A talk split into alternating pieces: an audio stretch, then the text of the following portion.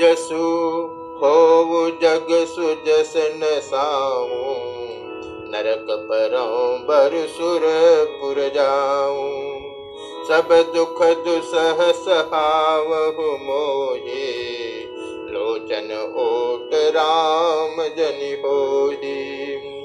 असमन गुण राव नहीं बोला पर पात सरिस मनु डोला।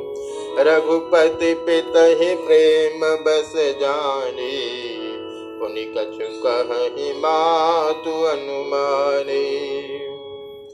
जगत में चाहे अपयस हो और सुयस नष्ट हो जाए, चाहे नया पाप होने से मैं नरक में गिरूं अथवा स्वर्ग चला जाए, पूर्व पुण्यों के फलस्वरूप मिलने वाला स्वर्ग चाहे मुझे न मिले, और भी सब प्रकार के दुसह दुख आप मुझसे सहन करा लें, पर श्री रामचंद्र मेरी आँखों की ओट न हो।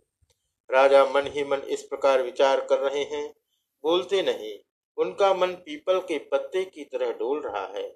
श्री रघुनाथ जी ने पिता को प्रेम के वश जानकर और यह अनुमान करके कि माता फिर कुछ कहेंगे तो पिताजी को दुख होगा। देश काल अवसर अनुसारी बोले, बचन विनीत विचारी। तात कहु, कछु करऊं ढिठाई। अनुचित क्षम बजान लरिकाई। अति लघु बात लागे दुख पावा। काहुन मोहि कही प्रथम जनावा। देख गोसाई पूछऊ माता। सुनि प्रसंग भय शीतल गाता देश काल और अवसर के अनुकूल विचार कर विनीत वचन कहे, हे तात, मैं कुछ कहता हूँ, या ढिठाई करता हूँ। इस अनौचित्य को मेरी बाल्यावस्था समझकर क्षमा कीजिएगा। इस अत्यंत तुक्ष बात के लिए आपने इतना दुख पाया, मुझे किसी ने पहले कहकर यह बात नहीं जनाई। स्वामी, आपको इस दशा में देखकर मैंने माता से पूछा, उनसे सारा प्रसंग सुनकर मेरे सब अंग शीतल हो गए, मुझे बड़ी प्रसन्नता हुई। मंगल समय स्नेह बस, सोच परिहरियतात। आय सुदेय हर सिहिय कही पुल के प्रभु गात हे पिताजी, इस मंगल के समय स्नेहवश होकर सोच करना छोड़ दीजिए और हृदय में प्रसन्न होकर मुझे आज्ञा दीजिए। यह कहते हुए प्रभु श्री रामचंद्र जी सर्वांग का सर्वांग पुलकित हो गए। धन्य जन्म जगती तलतासु पितहि प्रमोद चरित सुन जासु।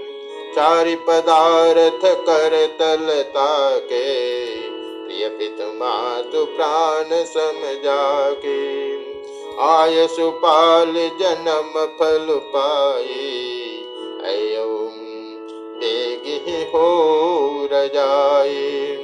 विदा मातु सन मांगी चली हम बन बहुरी प्रगलागी। उन्होंने फिर कहा, इस पृथ्वी तल पर उसका जन्म धन्य है, जिसके चरित्र सुनकर पिता को परम आनंद हो, जिसको माता पिता प्राणों के समान प्रिय हैं। चारों पदार्थ, अर्थ, धर्म, काम, मोक्ष, उसके करतलगत मुट्ठी में रहते हैं। आपकी आज्ञा पालन करके और जन्म का फल पाकर मैं जल्दी ही लौट आऊँगा। अतः कृपया आज्ञा दीजिए।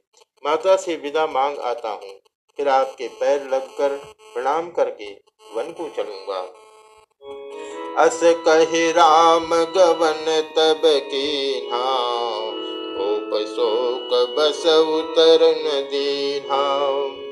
नगर व्याप गई बात सुती छी चिवत चढ़े जन सब तन बीछी। सुन भय बिकल सकल नर नारी बिटप जिम देखी दवारी। जो जह सुनय धुनय सिर सोई, बड़ विषाद नहीं धीरज होई। ऐसा कहकर तब श्री रामचंद्र जी वहाँ से चल दिए। राजा ने शोकवश कोई उत्तर नहीं दिया। वह बहुत ही तीखी, अप्रिय बात नगर भर में इतनी जल्दी फैल गई। मानो डंक मारते ही बिच्छू का विष सारे शरीर में चढ़ गया हो। इस बात को सुनकर सब स्त्री पुरुष ऐसे व्याकुल हो गए, जैसे दावानल वन में आग लगी देखकर बेल और वृक्ष मुरझा जाते हैं। जो जहाँ सुनता है, वह वहीं सिर झुनने पीटने लगता है। बड़ा विषाद है, किसी को धीरज नहीं बंधता। मुख सुखा लोचन श्रवहे तो गुण हृदय समाय। मनहु करुण रस कट कट उतरी अवध बजाय।